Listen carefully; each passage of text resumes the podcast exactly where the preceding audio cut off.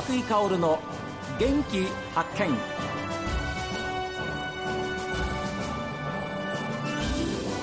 こんにちは、涌井かおるです。涌井かおるの元気発見。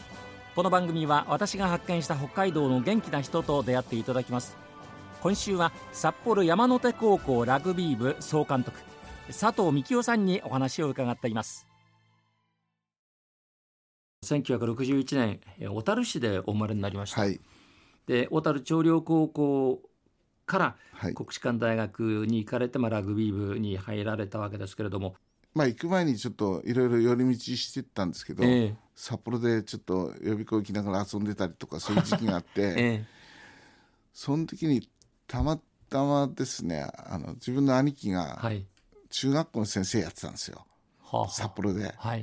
で新任の教員で行ってて、結構荒れてたんですよね、札幌の中学校が。そういう時期ありましたね、それ で兄貴がちょっと来いって言いまして、で見てみれって、あいつらうちの不良たちだけどって、でもああいうやつらを指導できるのはね、お前みたいなやつが一番適してると俺は思うんだけどって言うんですよ、それで俺じゃあ教員でもやってみようかなとかその時は思ったんですよ、それで国士舘大学に縁があって行きまして、で体育学部だったんで、なんかの部活入らないとなんないんですよ。そうですね、それでラグビーでトライした時楽しかったなって、それをなんか、思い出してしまって覗きに行ったんですよ、ラグビー部を、そしたら受付やってた方が、ちょうど北海道出身の方で、やめた方がいいぞって厳しいぞって言われまして。だってあの頃はやっぱり大学、いわゆるその昔のね、大学運動部の厳しさってのはね、もう半端じゃなかったでしょうから、そうですね、やめた方がいいぞと、なんかそう言われたらやっぱりなんか入りたくなってきて、じゃあ入れてくださいって言ってお願いしますって言ったんですよ、そしたら案の定すっごい厳しくて、もう朝から、寮生全員寮に入って4人部屋で、練習も朝練毎日ありますし、夕方も授業終わってからずっと8時までありますし、それでもう1ヶ月でですね、最初40人ぐらい新入生いたんですけど、1ヶ月で20人になりました、1年生が。もう大変だからみんなやめて、みんなやめちゃってよく残りましたね、その時にいやもう親に何とかお願いして、授業料とか出してもらって行ったんで、なんか申し訳ないなと思って、やめるわけにはいかないなと思って、もう何があっても4年間頑張ろうって決意して、その頑張りがやっぱりずっと根強く、山手高校の、赴任しても続いていったんだと思うんですが、大学卒業しました、なんかすぐ山手高校に来たんじゃないんだそうですね。そうなんですよ、卒業して、学生時代もラグビーの日々でしたんで、あんまり教員採用試験の勉強もしてなかったんで、やっぱ教員にはなろうと思ったんですよ、それで、小樽の実家に帰って、7月の教員採用試験まで勉強しようと思ったんですよ、で帰って3月に帰りまして、それで近くで毎朝ジョギングしてたんですよ、そしたら小樽の宿津っていうと水族館のある町なんですよ、であの辺結構ホタテ漁がすごい盛んで、養殖とかしてるんですよ、であの辺走ってたら漁師の方に声かけられて、いい体してんなって手伝っていかねえかって言われてで手伝うことになったんですよ。漁師のホタテ漁の網をですね、船に積んできたやつを船から下ろすんですよ。相当力仕事でしょ。それで仕事が朝早いんですけど、2時ぐらいに終わって、ホタテの規格外のホタテを焼いて、その場でみんなで食べるんですよ。最高ですね。おいしいんですよ、日本酒が出てくるんですよ、で毎日飲まされてでもフラフラなって家帰って、それがずっと2週間3週間近く続いたんですよ、はい、そうしましたらいや俺はこんなことしてて教員になれるのかなって思いましてその時にたまたま知り合いの教員やってるやつから電話が来まして、はいまあ羽幌高校で臨時の体育の先生探してから行かないかっていう話があったんですよ、それでもうその網引くのも辛くてもうすぐ即答ですよ、はい、もうすぐ明日からでも行くってそれで羽幌高校の、まあ、校長先生と面接して、でもうすぐ来てくれっていうことで、はい、じゃあ教員としてのスタートは羽幌高校なんですよ、はい、でその時に行ったらラグビーもそこそこ強いチームがありまして、羽幌高校、はいはい、その時のキャプテンが丹羽正彦って言いまして、後に明治大学行ってもう総明戦で活躍して明治大学の監督も務めた丹羽、正彦がキャプテンだったんですよ。じゃあ教え子のキャプテンの第1号ぐらいのもんですか、はい、そうなんですよ。で彼はもう本当にプレーも練習も一生懸命やるし、プレーも素晴らしいし、はいそういう、まあ、3年生はそういう学年だったんですけど、一つ下のやつらが2年生が不良がいっぱいいまして、で監督の先生にお前の自由なように練習すれと言われたんで、もう大学の練習をそのままガンガンやりまして高校生にそしたら2年生がボイコットしまして、練習を、こんなきついのやってらんないと、でマネージャーから部室に隠れてるよって教えてもらったんで、ダッシュで行ったら、彼らもう命がけで逃げるんですよ、走ってでもう足早いからもう追いつかなくて、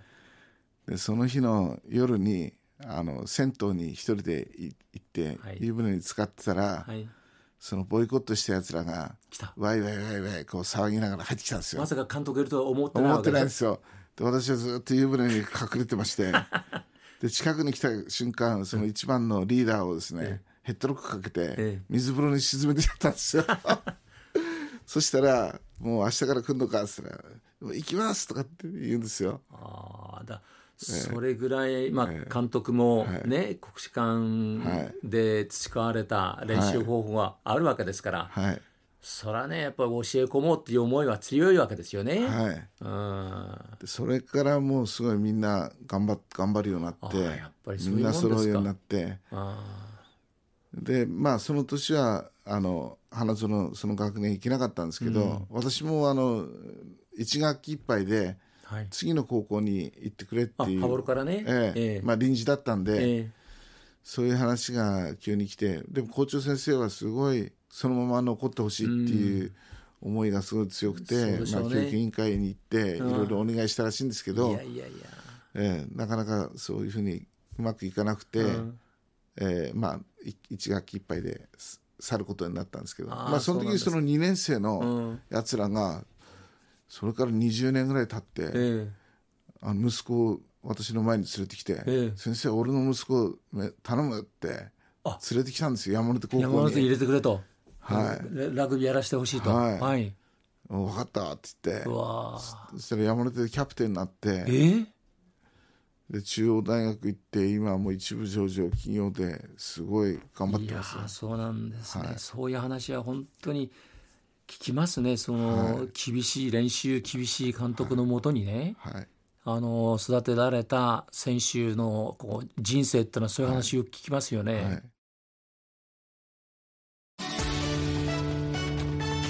今週は札幌山の手高校ラグビー部総監督佐藤幹夫さんにお話を伺っています。いよいよ山の手高校の話ですけど、まあ、ご縁があって赴任されてきたわけですけど、そうなんですよ。羽幌の後豊浦高校行って、で母校の小樽長陵高校行って、長陵もやったんですか。行きまして、そしたらですね、行くとこで私の就職を心配してくれる人がいるんですよありがたいことに、で友達の家が高校の向かいにあって、遊びに行ったら「みきお君どっか次に行くとこあんのかい?」って言われて「いやまだないんです」って言ったらすぐまた探してくれて、でなんか札幌市の教育委員会で面接してくれるっていうから、行きなさいって言われて、はい行きましたら札幌市立前田中学校ですねを紹介してくれまして、中学校ですほうで柔道部の顧問やってくれと、はい、それで行きまして、初日に20人投げ飛ばしたらみんな言うこと聞くようになってそれで、うん、その時にたまたま向かいに座ってた先生がですね、コーラン女子校にソフトボールの選手をなんかよく送ってたらしくて、はい、それで、うん、女子校ですよね、コーラン高校ね。それでその先生がみきおの就職決めてきたぞってまた私の就職を心配してくれて探してきてくれたんですよ、どこですかって言ったらコーラン女子校だってあ女子校は勘弁してくださいって言ったんですよ、うんはいそうしましたらいや今度男女共学になるんだって。ああそうだはい、はいはい、それが昭和63年の3月4月からですね。はあはあだから昭和の最後の年ですね。はいでじゃあその昭和63年にその山手高校から男女共学になって山手高校に行くことになりました、はいそれでラグビー部を作ってくれって校長先生にお願いしに行ったんですよ、もちろん女子校ですからラグビー部なんかないですもんね、はい、ダメだって言われてサッカー部の顧問やれって言われていやなんかいい方法ないかなと思って自分で考えまして、うん、前田中学校から来た生徒に、はい、ちょっと名前書いてくれって言って、うん、15人名前書かせて、はいはい、で校長室行っていやこんなにラグビーやりたいやついるんですって言ったら、うん、校長いやでも場所がないんだよなって言うんですよ。女子校だったんで小さいし、はい、野球とサッカーだけ作るって言ってそれでいや校長先生 ラグビーは公園でやるスポーツなんですって適当なこと言いまして、じゃあしょうがねえなってじゃあやってみれっていうことでラグビー部が誕生したんですよ。はあはあ、じゃあもう行ってすぐラグビー部誰もいない中で作って、はいはい、それで選手集まりました、名前書かしたやつにお前らお前名前書いたんだから練習来いよって調整ですよね、もういやいや来てましたけどね、でも最初はね 4,5 人からいつも練習来るの、はあ、でも大会の時にはもう1年生だけで出たんですよね、当時札幌市で25校ラグビーチームがあったんですよ。ラグビー部があったんですよ、はいはい、でちょうど山手ができた時25校目でそれでもう寄せ集め で練習15人集まったらラーメン食わしてやるとかいつもお願いばっかりしてました、ねはい、